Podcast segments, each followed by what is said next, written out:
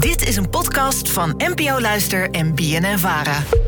Op mijn werk probeer ik me vaak in focusblokken van een bepaalde tijd te concentreren, maar dat is soms nog best wel een uitdaging. Het zal ook vast per persoon verschillen, maar mijn vraag is: wat is nou de perfecte periode om je te focussen? Alledaagse vragen. NPO Luister. Dorien, dankjewel voor het insturen van je vraag. Nou, deze vraag gaat over eh, wat de, de beste tijdsperiode is om je te focussen op je werk. Ik denk dat het goed is dat we deze aflevering maakten, want eh, ik heb het net voor elkaar gekregen om eh, de aflevering verkeerd op te nemen. Ik was niet gefocust. Ja, dus voor de goede verstaander, dit is de tweede keer dat we deze aflevering opnemen. Ja, zeker. Maar we gaan hem net zo enthousiast doen. En eh, dit is ook gewoon een, een goed thema, zoals eh, al blijkt bij Let, let je op. Ik let helemaal op. Terug naar de vraag van Dorien. En voor een antwoord nam ik contact op met antropoloog Michelle van Leen.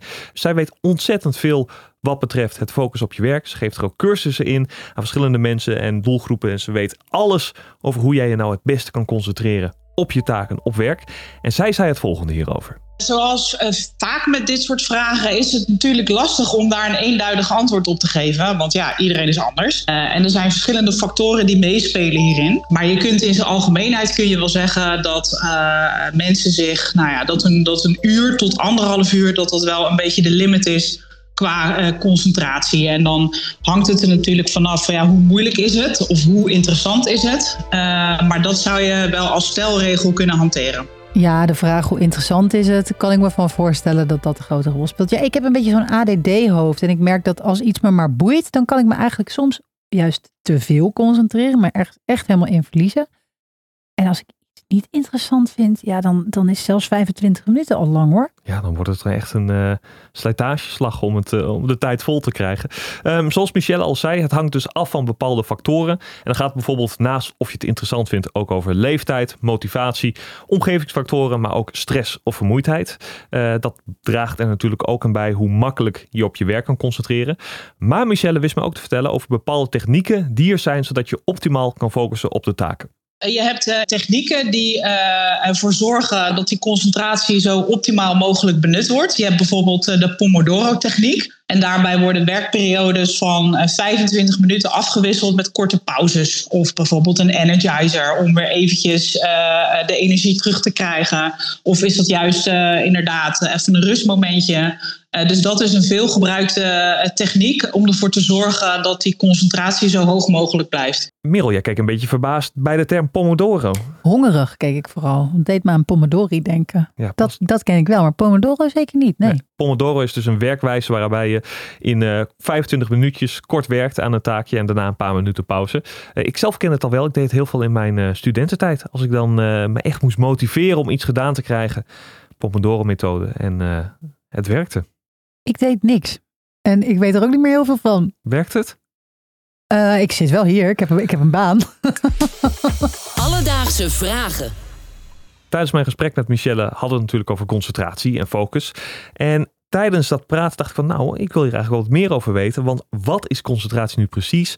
Hoe werkt het? Jij wilde de diepte in. Ik wilde de diepte in. En dan kom je voor een antwoord al heel snel uit bij Mr. Brains himself, hoogleraar neuropsychologie Erik Scherder.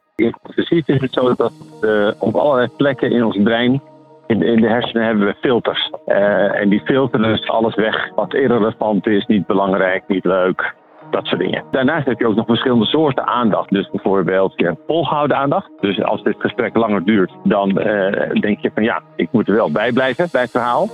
Nou, dat komt heel erg, die basis daarvan komt uit je hersenstand vandaan. En heb je nog selectieve aandacht.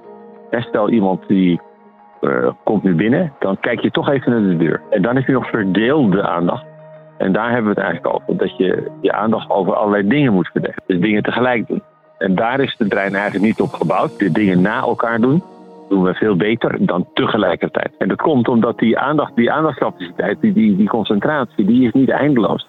Nou, we horen het van Erik. De concentratie is niet eindig. Dus daarom dat we als mens ook een uur, anderhalf uur maximaal op één taak gefocust kunnen zijn.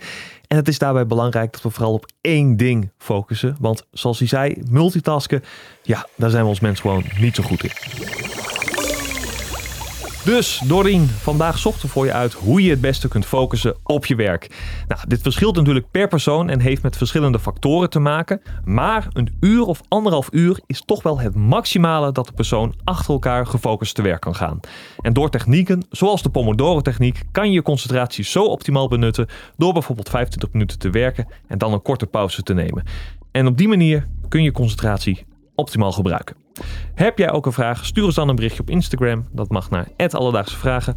Of je mag een mailtje sturen naar alledaagsvragen.bnnvara.nl en dan zoeken we het voor je uit. Alledaagse Vragen. NPO Luister. BNN Vara.